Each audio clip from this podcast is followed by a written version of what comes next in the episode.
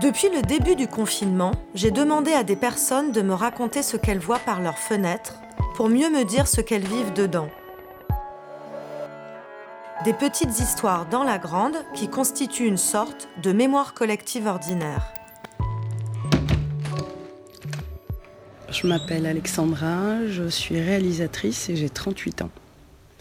Je suis confinée chez moi, à Paris, dans le 20e, au troisième étage d'un deux pièces euh, qui n'a pas d'espace extérieur. Dans la pièce d'à côté, euh, Catherine dessine. Elle a quitté son petit appartement du dixième pour venir me rejoindre. Je l'ai rencontrée il y a cinq ans dans un festival de cinéma. Et la première fois que je l'ai vue, j'ai, pas compris. Je crois que j'ai eu ce qu'on appelle un coup de foudre. C'était euh, aussi l'année où je rencontrais une boîte de production qui me proposait de m'accompagner pour produire mon premier long métrage, un projet de documentaire tourné cinq ans plus tôt. Aujourd'hui, Catherine et moi, on est toujours super amoureuses. C'est la première fois qu'on vit ensemble aussi longtemps. Et c'est la première fois aussi où je peux souffler. Après dix ans de labeur, j'ai terminé mon film.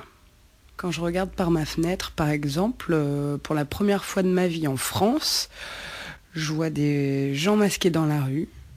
Je vois des gens faire la queue des heures pour acheter des produits de première nécessité. Je vois mes voisins communiquer depuis leur fenêtre. À cette fenêtre aussi, j'ai participé à ma première manif de confinement pendant les applaudissements de 20 heures. On était un certain nombre euh, à projeter une vidéo sur le mur de nos voisins. Une vidéo demandant à Macron et son gouvernement de retirer sa réforme des retraites d'allouer un budget honorable à la santé, à la recherche, à tous ces travailleurs qui ont l'air de gérer seuls cette crise sanitaire. Première fois pour plein de choses. Euh, premier ravioli maison, premier levain raté, première gueule de bois d'apéro virtuel, premier cours de sport YouTube pour éliminer tous ces excès. Aussi premier anniversaire confiné.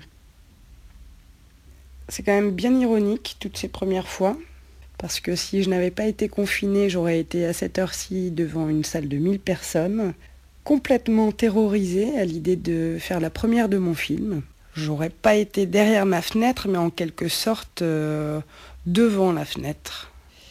Forcément, euh, ça rend un peu fou de réaliser qu'on vient de passer 10 ans de sa vie à faire un film et qu'on le termine l'année où le monde est pour la première fois à l'arrêt parce qu'à chaque euh, allocution présidentielle annonçant la rallonge du confinement, j'assiste euh, impuissante et, je dois bien dire, découragée à l'annulation un à un des festivals auxquels je devais participer. Je le vis comme euh, autant d'avortements et de fausses couches à, chaque fois. Je ne sais pas si mon film verra le jour un jour, si le secteur du cinéma ou ou tout autre secteur culturel arriveront à se relever. On verra. Profiter de l'instant présent, c'est bien, mais sans demain, le présent est un peu dur à, appréhender. Donc je me demande quand demain existera à nouveau, à quoi il ressemblera et, si on saura tirer quelque chose de beau de tout ça.